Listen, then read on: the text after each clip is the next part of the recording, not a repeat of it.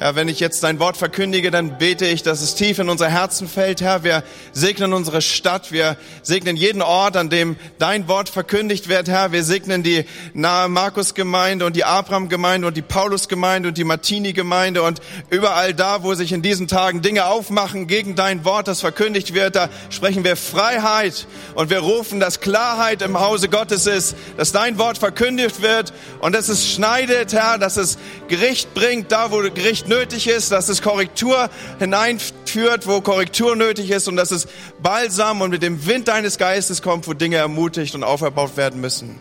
Herr, wir segnen unsere Stadt im Namen Jesu. Amen. Heute Morgen freue ich mich, dass wir miteinander Gottes Wort teilen können und äh, ihr habt wahrscheinlich während wir gesungen haben, ein Stück Schokolade bekommen. Es ist so, dass das durchaus gegessen werden darf. Es gibt ja ein großes, großes Verbotsschild. Wer nach hinten blickt, der weiß, bitte im Saal nicht essen.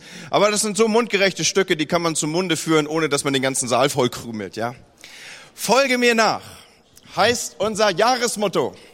Ihr findet das auf unserer Homepage, auf unserem äh, Auftritt äh, bei Facebook und überall begegnet euch das immer wieder. Wir haben euch Anfang des Jahres so kleine Kärtchen ausgeteilt. Und auf diese Kärtchen war ein Jahreswunsch zu formulieren. Man konnte das tun. Man konnte raufschreiben, dieses Jahr wünsche ich Veränderung in diesem oder jenem Bereich. Ich möchte dieses verändert wissen. Über ein Jahr möchte ich, dass das oder jenes anders ist. Dort möchte ich wachsen. Ich möchte auf dem Weg der Jüngerschaft meinem Meister stärker nachfolgen und so meine Jüngerschaft und Nachfolge konkreter machen. Verbunden war das mit dem Angebot, dass ihr das aufschreibt, in einen anonymen Umschlag tut. Ihr gebt uns das und nach gut einem halben Jahr schicken wir euch das zu und dann dürft ihr abgleichen, wie weit ihr auf eurem Jahresziel gekommen seid. So, äh, wer davor Angst hat, der kann das natürlich auch für sich ganz alleine machen und sich in die Bibel legen. Aber noch einmal diese Herausforderung, diese Challenge, nutzt das ruhig, weil wir sind ja dazu da, so sagt das Wort Gottes, wir sollen unsere Versammlung nicht versäumen. Warum? Um uns gegenseitig anzureizen zu guten Werken. So, es war schon mal eine gute Entscheidung, heute Morgen zu kommen. Und hier ein erster Reiz ist gesetzt. Immer wieder werden uns im folgenden beziehungsweise im aktuellen Jahr diese Fragen beschäftigen. Und heute Morgen möchte ich eine Sache unter dem Aspekt der Jüngerschaft ganz konkret ansprechen, anpacken. Und während ihr mir jetzt zuhört, habt der ein oder andere vielleicht schon das eben angesprochene Stück Schokolade im Mund. Habt ihr gewusst, dass das Rohmaterial für Schokolade Kakaobohnen sind? Ich glaube, soweit geht das Allgemeinwissen, das ich hier vorfinde. Diese werden dann ganz, ganz fein gemahlen, bis da eine flüssige Masse draus entstanden ist, die sogenannte Kakaomasse. Aber habt ihr auch gewusst, dass dieses Zeug absolut ungenießbar ist? Wenn du das in den Mund nimmst, du bist absolut versucht, es frühestmöglich und zum schnellstmöglichen Zeitpunkt wieder aus dem Mund zu befördern. Du wirst es ausspucken. Es ist ungenießbar, so sagen Fachleute. Diese dunkle, tiefbraune Masse führt keiner freiwillig im Mund rum. So bitter ist die. Und du kannst jetzt, und das ist interessant, noch so viel Zucker da reinkippen und andere Zusatzstoffe beimischen. Du wirst diesen tiefen, bitteren Grundgeschmack nicht wirklich verändern können. Weil ein entscheidender Schritt in der Verarbeitung von Schokolade hin zu einem äh, zart schmelzenden äh, äh, lila Sommertraum, ja, äh, ist jetzt folgender. Diese Masse muss durch und in ein spezielles Rührwerk gegeben werden. Das sieht so aus wie eine längliche Wanne, in die immer wieder Schaufeln reingreifen. Und jetzt wird diese klebrige Masse wieder und wieder unter Zuführung von Hitze erwärmt und gewalkt. Das ist der und gewalzt, also wirklich mit äh, Pressuren, also Druck ausge, äh, ausgesetzt. Der Fachausdruck hierfür äh, ist konkieren. Und stundenlang geht das so und über dieses, diesen Druck und diese Wärme und das Walzen in Bezug auf die Schokolade werden die Bitterstoffe freigesetzt und verflüchtigen an der Luft. Und so überhaupt wird das, was ihr vielleicht jetzt gerade genießt, äh, genießbar. Und äh, was ist meine Steilvorlage, die mir dieses Stück Schokolade für uns heute Morgen gibt? Es hat ganz viel zu tun mit unserem Leben, auch als Christen. Es ist so, dass auch unser Leben ja oft sich anfühlt, als würde es in Schnellwaschgang in der Waschmaschine unterwegs sein. Da ist so manche Pressung und dann wird da auch noch heiß Wasser zugefügt. Es wird also erwärmt. Wir sind hin und her geworfen und all das passiert in unserem Leben und manchmal fragen wir uns, warum muss das so sein? Ich habe doch mich bekehrt und mein Leben Jesus gegeben und dann hat man mir einen alten Song beigebracht, der heißt immer fröhlich, immer fröhlich, alle Tage Sonnenschein und bei mir ziehen sich immer eine Wolke nach dem anderen über. So ganz anders. Ich bin mehr so im, ich bin mehr so der Jona-Typ. Tief im Bauch, alles ist dunkel und dann wird auch noch äh, gurgelt irgendwie Salzwasser eingespürt. Leute, da haben wir, ich habe es eben so ausgedrückt, diese Steilvorlage. Kann es sein, das wird so ein bisschen der rote Faden sein, den ich heute Morgen vor uns entwickle. Kann es sein, dass solcherlei Dinge in deinem Leben sind, dass dieses, was du so als Walken und Erwärmen und jetzt wird mir heiß unterm Popo und all diese Dinge, dass das Dinge sind, wo Gott Bitterstoffe aus deinem Leben herausführen möchte? Vielleicht nutzt er diesen Sonntagmorgen dafür. Weil solche Bitterstoffe sind nicht tolerierbar. Freunde, nochmal, da ist ja ein großer Anspruch. Wir sollen ein Wohlgeruch Christi sein. Wenn Leute uns begegnen, dann sollen wir ihnen Geschmack auf Jesus machen. Und da stellt sich doch schon ziemlich zum Anfang meiner kurzen Rede hier die Frage, was entwickelt sich eigentlich an Geschmacksstoff, wenn man in dich heute Morgen reinbeißen würde? Wenn dir einer so äh, richtig quer kommt, oder wir haben ja bei der Weltmeisterschaft, da gab es ja durchaus einen Spieler, der sich schon mal in die eine oder andere Schulter verbissen hat. Was für ein Geschmack würde sich entwickeln, wenn man dich heute Morgen als Kostprobe erfahren würde? Ein Geschmack, der auf Jesus hinweist? Oder entwickelt da doch äh, die Geschmacksnerven einen Widerstand gegen hohe Bitterstoffe? Ich habe gesagt, diese Dinge sind nicht tolerierbar. Im Gegenteil, Bitterkeit in unserem Leben ist eine richtig gefährliche Angelegenheit. Und sie ist unter anderem deswegen so gefährlich, weil wir gar nicht immer mitkriegen, wie solche Sachen entstehen. Die bewegen sich nämlich schleichend auch in unser Leben hinein. Da kommen Sachen, die wir am Anfang gar nicht als große Probleme wahrnehmen, aber dann im Rückblick sich doch als starke, äh, als starkes Problem darstellen und abbilden. Solche Bitterstoffe entstehen in unserem Leben oft durch ganz einfache, kleine Dinge, die sich dann aber aufsummieren und größer und größer werden. Das ist etwas, was sich oft an, an, an fast Nebensächlichkeiten entwickelt. Da ist vielleicht so ähm, dass das jemand ständig zu spät kommt zu Besprechungen. Und du sagst, naja, schon wieder fünf Minuten zu spät und das summiert sich dann auf und dein Bild über diese Person formt sich und irgendwann begegnest du ihr nur noch mit Sarkasmus bis hin zu, wenn der richtige Umstand getroffen ist, mit Bitterkeit, weil du irgendwie ihn ablegst als etwas, auf den es sowieso nicht verlass und in entscheidenden Momenten ist er nicht da und, und da entwickeln sich Dinge, da entwickelt sich eine Wurzel, die man frühzeitig erkennen muss, damit man sie kappen kann. Oder jemand macht doofe Bemerkungen und dann ist da dieser Blick. Und wenn man sich erstmal auf den Blick eingeschossen hat, Leute, dann deutet man alles aus dieser Perspektive, weil man sagt, wenn der oder diese diesen Blick benutzt, dann weiß ich doch schon, was sie meint. Und ich habe mich so ein bisschen ähm, vertieft in Vorbereitung auf diese Predigt mit der ein oder anderen ich sag mal, oberflächlichen Psychologie. Das, wo ich euch jetzt mit hinnehme, das ist relativ schnell überschaubar. Ich weiß nicht, ob ihr am Kiosk diese Zeitschriften kennt, Psychologie heute und so. Also wenn ich irgendwie am Bahnhof stehe oder am Flughafen auf irgendwas warte, dann blätter ich immer diese Zeitung durch. Die machen so einen gebildeten Eindruck, wenn man an den richtigen Stellen steht. Ja. Aber sie sind unter anderem auch hochinteressant. Und in einer dieser Zeitungen habe ich gelesen, dass über 80 Prozent der Missverständnisse und der später daraus resultierenden Spannung auf Deutung zurückzuführen sind. Und Deutung fangen ja oft an mit Kleinigkeiten. Man deutet einen Blick. Und dann baut sich das auf, ich habe euch eben das schon gesagt und ich werde den Zusammenhang nochmal versuchen zu vertiefen, zu großen Bergen und zu Riesenmauern. Und am Ende geht man sich auf den Weg, man meidet Berührung, man will nicht mehr miteinander in Kontakt gehen, redet nur noch das Wesentliche miteinander, alles ausgelöst durch einen subjektiv wahrgenommenen Blick oder Eindruck oder aus dem Zusammenhang aufgeschnappten Vers oder Spruch oder Wort oder was auch immer. Ich sehe oder höre etwas und bei, bei Christen ist es ja oft so, man, man hat es selber gar nicht gehört, aber da gibt es jemand, der jemand kennt, der jemand kennt, der mal was gehört hat und dann interpretiere ich das. Und wenn ich dann mit dem anderen, von dem das ursprünglich stammen soll, noch nicht mal rede, dann passiert das, was meistens passiert bei Spannung und Missverständnis. Eine Meinung verfestigt sich in mir. Und am Ende bin ich so felsenfest davon überzeugt, dass diese meine Wahrnehmung, Deutung und Sache richtig ist, dass ich dafür sterben würde, weil, weil immerhin habe ich mich entschieden, das zu glauben. Und dann kann man nicht mehr miteinander. Und oft genug steht dann unausgesprochen, dass zwischen Menschen und zwischen Geschwistern noch gestützt auf einem ganz, ganz gefährlichen Mechanismus, den in uns allen Raum nimmt und sich in uns allen abbildet. Und das ist der Mechanismus, dass wir dazu neigen, Konflikte zu verdrängen. Und dann redet man vielleicht vorne schön und alles in Ordnung und ja, Bruder, ich liebe dich mit der Liebe meines Herrn und die Betonung liegt darauf, dass es die Liebe des Herrn ist, ja. Äh, und hintenrum redet man übereinander und da ist doch diese Wurzel von Bitterkeit und Groll.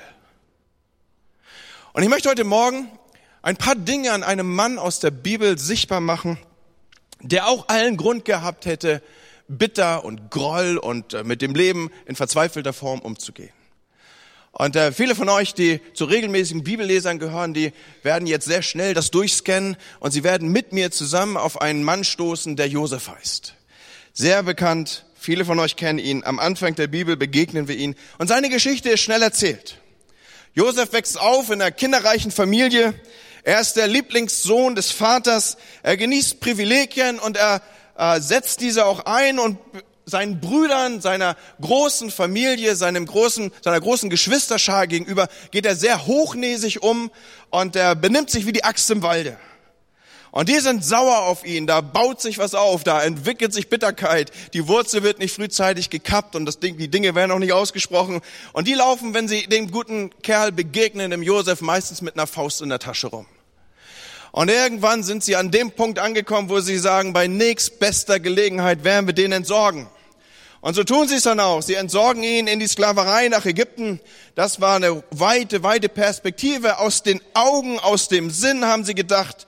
Und dem Vater, dem armen Kerl, erzählen wir, dass der junge Mann nun mal ein bisschen unvorsichtig war. Er hat sich ein bisschen weit vom Lager entfernt oder was auch immer. Auf jeden Fall stand er am Ende auf der Speisekarte eines wilden Tieres. Traurig, traurig, aber was will man machen? Aus der Perspektive von Josef sieht das natürlich anders aus. Aus seiner Perspektive ist er von denen, denen er am meisten vertraut hatte, im Sinne des Wortes verraten und verkauft worden. Vor dem Verkauf haben sie ihn noch in eine Grube geworfen und irgendwann kam die Karawane vorbei. Ich kann für die, die die Geschichte nicht so kennen, jetzt nicht so detailreich darauf eingehen. Dann hat man ihn da rausgezogen, hat ihn verkauft, hat ihn hinten an so ein Kamel angebunden und dann musste er hinterher trotten nach Ägypten. Könnt ihr euch ungefähr vorstellen, wie es ihm gegangen ist? in die Grube geworfen, von eigenem Fleisch und Blut rausgezogen, dann irgendwann, um verkauft zu werden, festgebunden, hinter ein Kamel angebunden und bis nach Ägypten starrst du auf nichts anderes als auf so ein Kamelhintern. Was für eine Perspektive.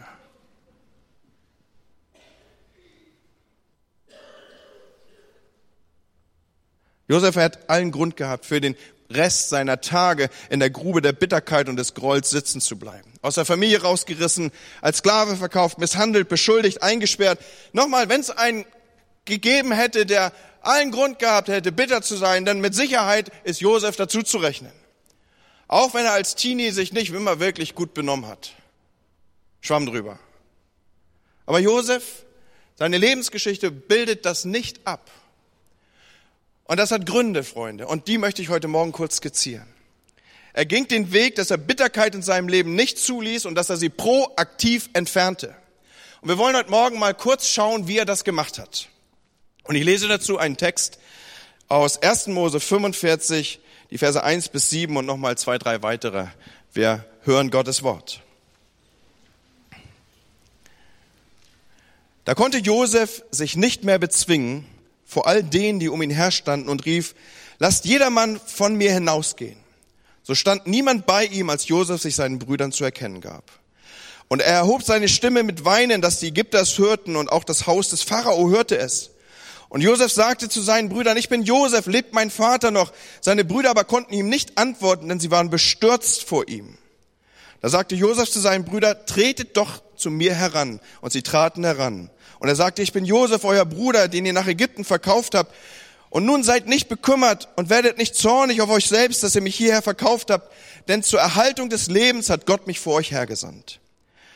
Denn schon zwei Jahre ist die Hungersnot im Land und sie dauert noch fünf Jahre, dass es kein Pflügen und Ernten gibt. Doch Gott hat mich vor euch hergesandt, um euch einen Überrest zu setzen auf Erden und euch am Leben zu erhalten für eine große Errettung. Und wir springen noch kurz in Kapitel 50 hinein. Und auch seine Brüder gingen und fielen vor ihm nieder. Und siehe, du hast, da hast du uns als Knechte. Josef aber sagte zu ihnen, fürchtet euch nicht, bin ich etwa an Gottes Stelle? Ihr zwar hattet Böses gegen mich beabsichtigt. Gott hatte beabsichtigt, es zum Guten zu wenden, damit er tue, was es an diesem Tag ist, ein großes Volk am Leben zu erhalten. Soweit Gottes Wort. Dankeschön. Wenn wir diese Textstelle nehmen und uns heute Morgen noch ein wenig konzentrieren, um uns an ihr entlang auf wichtige Prinzipien zuzuführen, dann wirst du aus diesem Gottesdienst gehen mit hohem Gewinn. Ich lade dich übrigens ein, mitzuschreiben. Besorg dir irgendein Notizbuch. Äh, mach es richtig gut. Also nicht nur so irgendein Zettel oder einen übrig gebliebenen Kaffeefilter oder sowas, sondern äh, besorg dir ein Buch, wo du Sachen reinschreibst. Von Molesken oder äh, von ähm, Leuchtturm oder wie die Sachen alle heißen, was mit Wertschätzung, wo du vielleicht auch einen Euro mehr für ausgegeben hast und da schreibst du Sachen auf, Predigten, Gebete, all diese Dinge und du wirst sehen, du hast davon Gewinn. So, auch heute Morgen an diesem Text wollen wir einen äh, Gewinn entwickeln. Und ich nehme euch mit hinein auf einzelne Verse zu. Wir haben zunächst wahrzunehmen, hier sind Spannungen im Raum zwischen den Brüdern und zwischen Josef. Und Spannungen im Leben von Menschen und da ist völlig egal, was für ein Kontext, ob wir uns in Gemeinde bewegen oder am Arbeitsplatz oder innerhalb der Familie, die lösen sich nicht von alleine, Freunde. Die kann man nicht aussitzen. Ganz im Gegenteil, die bauen sich auf, ob du es willst oder nicht, die Spannung deines Lebens, die unbereinigten Beziehungen deines Lebens, sie folgen einer Gesetzmäßigkeit und das ist nicht die, dass sie sich von alleine auflösen, sondern sie werden immer mehr und sie lassen dich nicht los. Sie folgen dir wie ein Schatten. Es gibt in der Geschichte von Josef diesbezüglich so eine Schlüsselstelle, an der ich verdeutlichen kann, was ich hier meine. Und entschuldigt bitte nochmal Leute, die nicht so vertraut sind, dass ich versuche, hier auf einige Sachen abstelle, die ich voraussetze. Eigentlich wollen wir uns als Verkündiger bemühen, das nicht zu tun. So, ich hole ein bisschen aus, aber ich setze auch darauf, dass du ein bisschen Neugierde entwickelst, das vielleicht nochmal nachzulesen. Die Brüder von Josef, so viel hast du vielleicht schon mitbekommen, hatten ihn wegen der Hungersnot in Kanaan verkauft nein, hatten ihn verkauft als Sklave und waren jetzt wegen der Hungersnot in Kanaan nach Ägypten gezogen. Das ist der Hintergrund. Um dort Nahrungsmittel einzukaufen. Und dort werden sie von einem Aufseher, in Klammer auf, das ist Josef, Klammer zu, aber der hat sich zu diesem Zeitpunkt ihn noch nicht erkannt, erke zu erkennen gegeben, ganz fürchterlich angegangen. Also der fährt so eine richtig verbale Breitseite in sie rein. Und jetzt schaut mal, wie sie das interpretieren, was sie erleben. Nochmal der Zusammenhang. Sie ziehen nach Ägypten, wollen dort Lebensmittel einkaufen und jetzt begegnet ihnen ein Fremder für sie und fährt sie verbal total an. Und jetzt deuten sie dieses Geschehen. Das ist nachzulesen in 1. Mose 42. Sie sagten zueinander, jetzt müssen wir das ausbaden, was wir Josef angetan haben. Wir sahen seine Angst, als er uns um sein Leben anflehte, aber wir haben nicht gehört. Und jetzt schert noch einer aus der Allianz der Brüder aus und sagt, habe ich nicht schon damals gesagt, ihr sollt den, Ruhe, den Jungen in Ruhe lassen? Aber ihr habt nicht gehört und jetzt müssen wir für seinen Tod büßen. Was passiert hier? Hier kommt also etwas in die Biografie von Menschen hinein. Jemand für sie Fremdes tritt ihnen in, in, in harter Weise gegenüber und sie deuten das vor dem Hintergrund des damals Getanen und Erlebten. Deswegen sage ich, solcherlei Dinge lassen dich nicht los. Du wirst das mitschleppen wie ein Schatten.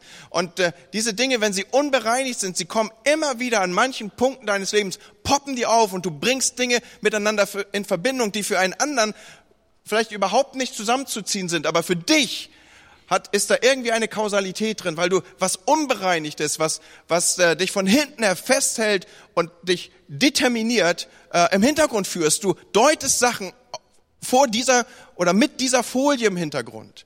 Es ist so, als hättest du eine Brille auf, vielleicht eine Verdunkelungsbrille oder eine Sonnenbrille, die, die, die, die lässt sich alles eben in diesem Schatten sehen. Von wegen aus dem Auge, aus dem Sinn. Wenn du das nicht aufarbeitest, wird es dich überall hin verfolgen und du wirst Erlebnisse deuten und interpretieren, immer, wie habe ich es gesagt, mit dieser Brille auf oder mit dieser Folie im Hintergrund. So, wie ist es Josef gelungen, und wie ist die Situation hier bereinigt worden? Was waren die ersten Schritte? Ich habe, glaube ich, vier, fünf Schritte für euch und äh, entweder du markierst die dir jetzt mit dem Fingernagel in der Handfläche, dass du so lange reindrückst, dass der Abdruck bis zu Hause reicht, oder aber du schreibst es mit, okay? Nummer eins. Offensichtlich wusste er um solch eine bittere Wurzel in seinem Leben oder um das Potenzial von Bitterkeit in seinem Leben, denn er will nicht länger mit unbereinigten Beziehungen leben. Er sagt, jetzt ist die Zeit. Er sagt, jetzt muss es geschehen. Nicht länger aufgeschoben. Josef, wir haben es gelesen, 1. Mose 45, 1a, da konnte Josef sich nicht mehr bezwingen. Mit anderen Worten, er ist an einem Punkt, wo er nicht länger anders will. Und er fasst einen Entschluss. Jetzt muss es sein, das Problem ist jetzt anzugehen. Wir werden jetzt die Gelegenheit beim Schopf äh, fassen und die Situation ändern. Und ich sag dir eins an diesem Morgen, wenn du Groll und Bitterkeit und irgendwelche dieser Wurzeln mit dir führst, Sachen, die das Potenzial haben, dass sie aufstehen und größer und größer werden und dich zurückziehen und dich immer wieder Dinge unter einem Film deuten lassen, dann musst du das Gleiche tun, wie Josef es hier gemacht hat. Er hat einen Entschluss gefasst. Jetzt. Er wollte sich nicht mehr bezwingen. Er hat sich nicht mehr an die Kontrolle genommen. Er, er hat gesagt, jetzt ist die Zeit. Und mein erster Punkt für dich ist, das beginnt, die Veränderung deines Lebens an diesem Morgen beginnt mit der unwiderruflich ausgemachten Entscheidung, ich werde mein Problem angehen. Damit beginnt alles. Diese Entscheidung muss gesetzt sein. Und das Zweite, was wir sehen, ist, er schafft eine Atmosphäre von Vertraulichkeit, in der auch schmerzhafte Dinge angesprochen werden können. Auch das lese ich aus dem ersten Vers. Wir haben es miteinander geteilt. Und er rief lasst jedermann hinausgehen. Um Dinge anzusprechen, die schmerzlich sein können, braucht es eine Atmosphäre, in der solche Dinge angesprochen werden können. Das war wahrscheinlich sowieso sehr hellhörig, denn später als er weint, wir werden das gleich noch sehen, kann ja halb Ägypten mithören. Ja, wahrscheinlich hat man in den Temperaturen, die man dort hatte, nicht unbedingt geschlossene Türen gehabt, aber er lässt sie rausgehen. Er bringt andere Menschen auf Entfernung. Und so stand niemand bei ihm, als er sich seinen Brüdern zu erkennen gibt. Erkennen in der Bibel hat immer eine tiefere Bedeutung als das, was wir so umgangsdeutsch äh, da hinein interpretieren. Hier geht es darum, er wollte aufmachen. Er wollte eine Situation schaffen, wo man wechselseitig aufgemacht hat. Und so schafft er eine Atmosphäre von Vertrautheit und Vertraulichkeit, wo eben auch schmerzhafte Dinge angesprochen werden können. Er schickt Leute weg. Er schafft einen Ort, an dem sowas besprochen werden kann. Zwei Punkte hast du schon. Das erste ist der unumstößliche Beschluss, ich werde das angehen. Und das zweite ist, ich werde eine Gelegenheit schaffen, wo Dinge offen ausgesprochen werden können. Und das dritte, worauf ich uns Norddeutsche besonders zuführen möchte, ist etwas, was uns nicht so in die Wiege und in unser Genmaterial gelegt ist. Er lässt Emotionen zu und den Tränen freien Lauf. Als Josef sich seinen Jüngern, seinen Brüdern zu erkennen gibt, weint er hemmungslos. Er weint so laut, dass der ganze Palast das hört. Und natürlich mag man an dieser Stelle denken, was die wohl gedacht haben. Und er erhob seine Stimme mit Wein, dass die Ägypter es hörten. Warum erzählt uns die Bibel das hier eigentlich? Und auch das Haus des Pharao hörte es. Andere bekamen mit, da ist was in Gang, da passiert was. Und Freunde, es ist ein gutes Zeichen, wenn Menschen, die ihre Beziehung zueinander bereinigen, auch mal in Tränen ausbrechen. Auch für Leute, die in so hohen nördlichen Gefilden leben wie wir. Es ist ein gutes Zeichen, denn es zeigt, dass ich Dinge nicht nur auf rationaler Ebene irgendwie mit meinem Verstand hier abarbeite und in Ordnung bringe, sondern dass das, was aufgestaut ist, die Emotion, vielleicht die Schuld, die Bitterkeit, der Groll, wo ich, wo ich mich in Dinge verbissen habe und wo ich gefangen habe, meine eigenen Gedanken bin, aus denen ich nicht mehr rauskomme, wenn das in Bewegung kommt und heil wird, aufgestaute Emotionen sich Bahn brechen, wenn man auch mal ein bisschen lauter sein darf oder wenn man auch mal wirklich das, das laufen lassen kann.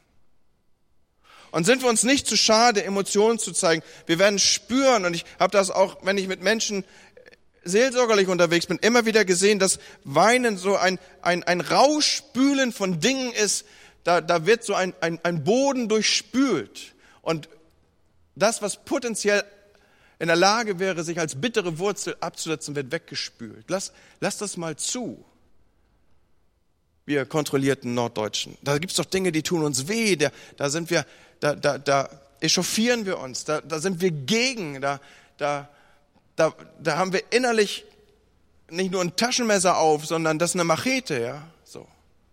Das darf man doch mal rauslassen. So, Nummer eins. Er trifft eine Entscheidung. Nummer zwei, er schafft ein Umfeld, in der Dinge offen angesprochen werden dürfen. Nummer drei, er schämt sich seiner Emotionen nicht und rauszulassen, wie es ihm wirklich geht. Er kleidet das nicht in irgendwelche Umgangsformen und Etikette. Und Nummer vier, wenn Beziehungen bereinigt werden, dann ist man manchmal sehr bestürzt. 1. Mose 45, Vers 3, und Josef sagte zu seinen Brüdern, ich bin Josef. Und dann die Reaktion der Brüder. Seine Brüder aber konnten ihm nicht antworten, denn sie waren bestürzt vor ihm. Eine andere Übersetzung sagt, seine Brüder konnten ihm nicht antworten, so bestürzt waren sie. Und Leute, das kann sein. Da hast du eine Atmosphäre gestaltet, du bist auf, in einem Kontext, wo jetzt Dinge mal offen angesprochen werden dürfen. Und jetzt hörst du Dinge, dass dir die Ohren wackeln. Da werden Dinge ausgesprochen, wie man sie vielleicht nie erlebt hat oder noch persönlicher, wie der andere dich erlebt hat oder wie du den anderen erlebt hast. Und da kann man schon mal bestürzt werden. Und dann wird man vielleicht mit Dingen konfrontiert, die man so nie für wahr gehalten hätte, die man vielleicht so auch nie gesehen hätte. Und dann erschrecken wir nicht, bitte. Wenn Dinge zum Vorschein kommen, an die wir zuvor nie gedacht haben, wenn Dinge einmal ausgesprochen werden, denn das kann heilsam und wird heilsam sein. Noch einmal, wir haben die Situation, da ist die Entscheidung, ich werde was ändern. Ich muss mein Bitterkeitspotenzial abbauen. Ich habe vielleicht, während du hier zuhörst, den einen oder anderen im Kopf und du weißt, das ist nicht in Ordnung zwischen uns. Und du triffst als erstes den Entschluss, vielleicht ausgehend von dieser Predigt. Und dann suchst du mit der Hilfe Gottes nach einem Ort, an dem du äh, dich separierst, wo du andere mal wegschickst oder das kann auch ein übertragener Raum sein, wo du mit jemand mal alleine bist, wo du eingeladen hast, mal Dinge anzusprechen. Und dann, dann gehst du da rein mit der Offenheit deines Herzens und du sagst, ich will nicht zurückhalten, ich will mal wirklich aussprechen, wie es in mir aussieht. Übrigens, das ist die einzige Chance, dass man es rauskriegt. Die Wahrheit macht frei, sagt das Wort. Ja, man muss die Dinge öffnen, damit sie bearbeitet werden können. Und jetzt, jetzt erlebst du tiefe Bestürztheit, sowohl durch das, was dir gesagt wird, als auch das, was du vielleicht ausdrückst. Und jetzt kommt ein ganz entscheidender Punkt, Leute. Dieser entscheidende Punkt, er entscheidet, ob dieser Prozess gut oder schlecht ausgeht. Wenn er schlecht ausgeht, ist alles schlimmer als vorher, weil der andere jetzt weiß, was du wirklich über ihn denkst. Das ist der Worst Case. Dann, dann ist die Sache schlimmer als vorher, weil jetzt der andere das wie eine Waffe nehmen kann und gegen dich richten oder umgekehrt. Es braucht einen entscheidenden Punkt, und auf den werden wir auch zugeführt hier in unserem Text. Und den möchte ich mit euch teilen und macht ihn euch zu eurer markierten Stelle. Neben dem, was ihr mitgeschrieben habt, kommt hier jetzt der Unterstrich drunter. Der entscheidende Schritt ist nämlich der, da sagt Josef zu seinen Brüdern, trete doch zu mir heran und sie traten heran. Seht ihr, was hier passiert? Viele Menschen sagen dir was, die sagen dir die Wahrheit. Sie, sie, sie kippen so all das, was, was in ihnen ist, so vor dir aus. Oder vielleicht bist du derjenige, der das macht. Und dann laufen sie weg. Dann entziehen sie sich der Situation.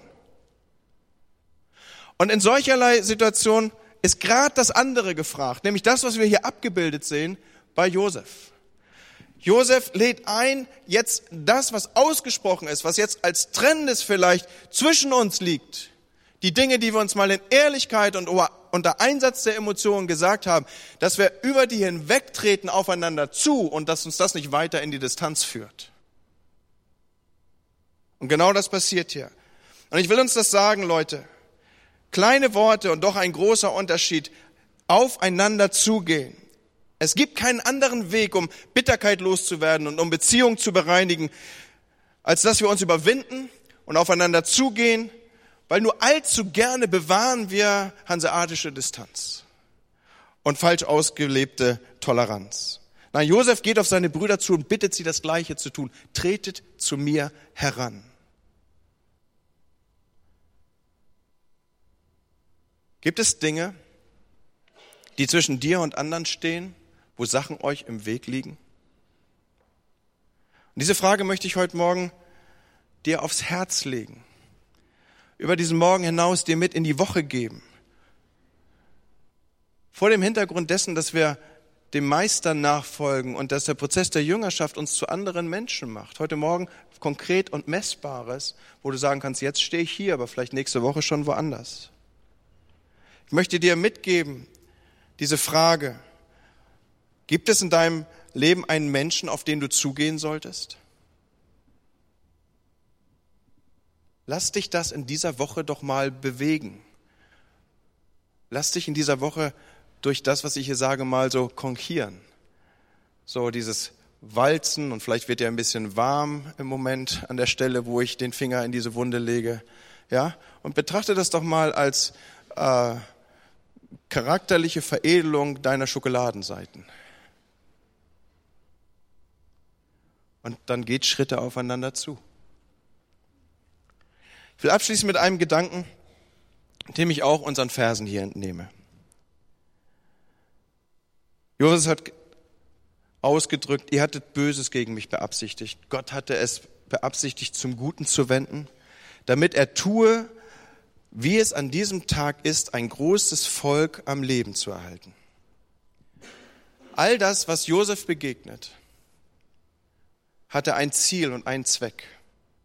Und selbst die Dinge, die Gott ihm zutraute, in, in einer Art und Weise, wo wir sagen, jetzt kommt's aber richtig dicke oder der Regen kommt frontal von vorne.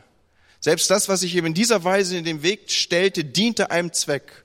Und das Ziel war, ein großes Volk am Leben zu erhalten. Eine andere Übersetzung schreibt es so, doch Gott hat mich vor euch hergesandt, um euch einen Überrest zu setzen auf Erden, euch am Leben zu erhalten für eine große Errettung. Und Freunde, an dieser Stelle sind wir alle Josef. An dieser Stelle wird es sehr persönlich und kommt dieser Auftrag auch auf uns zu. Auch unser Leben ist bestimmt für eine große Errettung. Wir sollen für eine große Errettung mitwirken. Wir sind Botschafter an der Stelle von Jesus und wir rufen Menschen zur Errettung. Für eine große Errettung. Dafür sind wir da. Das ist die Bestimmung von Gemeinde und Gemeinde ist auch immer nur die Summe des Einzelnen, der sich hierher bewegt. Und jetzt sagt Jesus etwas, was, was uns sehr tief nachprägen sollte. Er sagt nämlich, dass es einen Zusammenhang gibt zwischen dem missionarischen Wirken einer Gemeinde und der Art und Weise, wie sie miteinander unterwegs sind und miteinander umgehen. Johannes 13. Daran wird jeder Mann erkennen, andere ältere Übersetzungen sagen, daran wird die Welt erkennen, dass ihr meine Jünger seid. Wenn ihr Liebe untereinander habt, so ist es nicht egal, wie wir miteinander unterwegs sind und wie die Beziehungen zwischen uns aussehen. Wir berauben uns unseres evangelistisch-missionarischen Potenzial, wenn wir an dieser Stelle nicht anfangen mit der Entscheidung, ich werde Dinge ändern.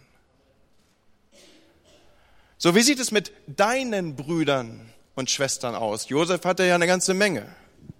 Und du auch. Und das Problem mit Brüdern und Schwestern ist ja, die kann man sich nicht aussuchen. Wie sieht's mit deinen Brüdern und Schwestern aus? Vielleicht hier in der Gemeinde. Josef, so haben wir heute Morgen hergeleitet, er musste die Beziehung zu seinen Brüdern bearbeiten. Braucht es vielleicht auch unter uns Schritte aufeinander zu? Und nochmal, du musst keine bitteren Stoffe entwickeln. Jesus will sie entfernen. Das, was heute Morgen hier passiert, passiert durch diese Predigt, ist so ein Walken an deiner Schokoladenmasse. Er will sie entweichen lassen. Und weil Jesus mir alles vergeben hat, kann auch ich alles vergeben. Bin sogar gut beraten, das zu tun, weil er in Abhängigkeit von meiner Vergebungsbereitschaft ja auch mir vergibt. Und nochmal denkt an die flüssige Schokolade. Sie hat einen edlen Charakter. Ihr Geschmack ist deshalb so fein und abgerundet, weil die Prozesse, die ich heute Morgen anspreche, für uns zugelassen werden. Sie wird bewegt, da kommt Wärme ran, Dinge, es wird einem schon mal heiß. Alles, damit sich Bitterstoffe verflüchtigen können. So, was ist, wenn Gottes Geist, und ich bin davon überzeugt, dass das gerade jetzt passiert, heute Morgen dich walkt und bewegt? Wenn du darauf eingehst und dich von ihm bewegen lässt, dann wird dein Christsein einen feineren, einen schmackvolleren, einen Wohlgeschmack einen solchen Charakter entwickeln, dass du Lust machst, mit Jesus zu gehen. Wenn man in dich reinbeißt nachher, Oder fangen wir so an, wenn man dich nachher umarmt, was für ein Wohlgeruch ist, ist spürbar. Oder der Geist Gottes arbeitet an uns. Er führt uns auf diesen Punkt zu, dass wir unser Leben verändern. Dass wir in der Nachfolge konkreter werden. Dass wir andere sind, nächste Woche, in drei Wochen, als heute. Das bedeutet Nachfolge. Und ich glaube, auch das, das wird unter uns einen Prozess wirken. Das heißt einmal, wo wir in Einheit um Dinge bitten und sie anfassen. Es wird uns nichts hindern können, dass wir sie erleben. Und so bete ich, Heiliger Geist, dass du heute Morgen kommst, dein Wort hier tief in die Herzen abzusenken. Und dass du uns diesen Prozess aushalten lässt, dass du vielleicht gerade jetzt Sachen durchknetest, Herr. Im Bewusstsein, du willst da was verändern. Und ich lade dich ein, Heiliger Geist, stärker zu werden und dann nicht nachzulassen. Komm du. Bevor ich hier meine kleine Redeplattform verlasse, möchte ich Gelegenheit geben, diesen Gott des Himmels kennenzulernen, der so an dir interessiert ist, dass er dich nicht mit bitteren Dingen durch die Gegend laufen lässt. Und ich will fragen, ist heute Morgen vielleicht jemand hier, der sagt, ich will mein Leben Jesus geben? Ich will mein Leben dem Schöpfer des Universums geben. Ich will mich ausrichten auf Gott. Ich will starten mit ihm und ich will erleben, wie er auch bei mir in die kleinsten Dinge des Lebens hineinwirkt und mich verändert in das hinein, wie ich immer sein wollte, aber was ich nie geschafft habe. Vielleicht lebst du mit diesem Satz, eigentlich bin ich ganz anders, ich komme nur viel zu selten dazu. Weißt du was, du brauchst die Hilfe Gottes. Er wird dir helfen, dich in das hineinzuentwickeln, wie du aus, seiner, aus seinem Blickwinkel sein solltest. So die konkrete Botschaft, mit der ich vor euch stehe, ich rufe als Botschafter an Jesu Stadt. Ist jemand hier, der zu denen gehören will, die errettet sind, deren Leben mit Christus in Ordnung ist, die wissen, ich komme in den Himmel, die wissen, alles ist in Ordnung. Dieser Gott, vor dem bin ich persönlich bekannt und er arbeitet auch an mir. Ist jemand hier, der das heute Morgen festmachen will, dann zeig mir deine Hand. Dankeschön, vielen Dank, Dankeschön. Noch Menschen hier, vielen Dank. Danke. Wir wollen miteinander und ich lade euch dazu ein, dass wir zusammen aufstehen, ein Gebet beten, dass das ausdrückt. Und die, die sich eben gemeldet haben, danke, dass ihr so mutig wart. Ja, ich bitte euch, dass ihr nachher hier zu mir nach vorne ans Kreuz kommt, nach dem Gottesdienst. Ich werde hier auf euch warten. Kommt zu mir. Ich will mit euch beten, will euch gerne persönlich kennenlernen. Aber zuvor beten wir das Gebet, das das sichtbar zum Ausdruck bringt und hörbar macht, was wir möchten. Und ich lade die ganze Gemeinde ein, es mitzubeten. Ich darf die Technik bitten, dass sie uns das noch einmal anwirft. Jesus Christus, ich weiß, dass du für mich gekommen bist und mich liebst. Es gibt nichts, was ich tun könnte, damit du mich mehr liebst. Und durch nichts, was ich tue, würdest du mich weniger lieben. Du bist für mich gestorben und auferstanden. Ich glaube an dich. Du bist mein Gott, mein Retter und mein Herr. Bitte schenke mir die Vergebung meiner Schuld. Ich möchte als dein Kind leben und du sollst mein ganzes Leben bestimmen. Ich danke dir, dass ich durch dich frei bin und neu anzufangen und ein Leben in Ewigkeit habe. Amen. Lass es so sein, Herr. Gott segne euch.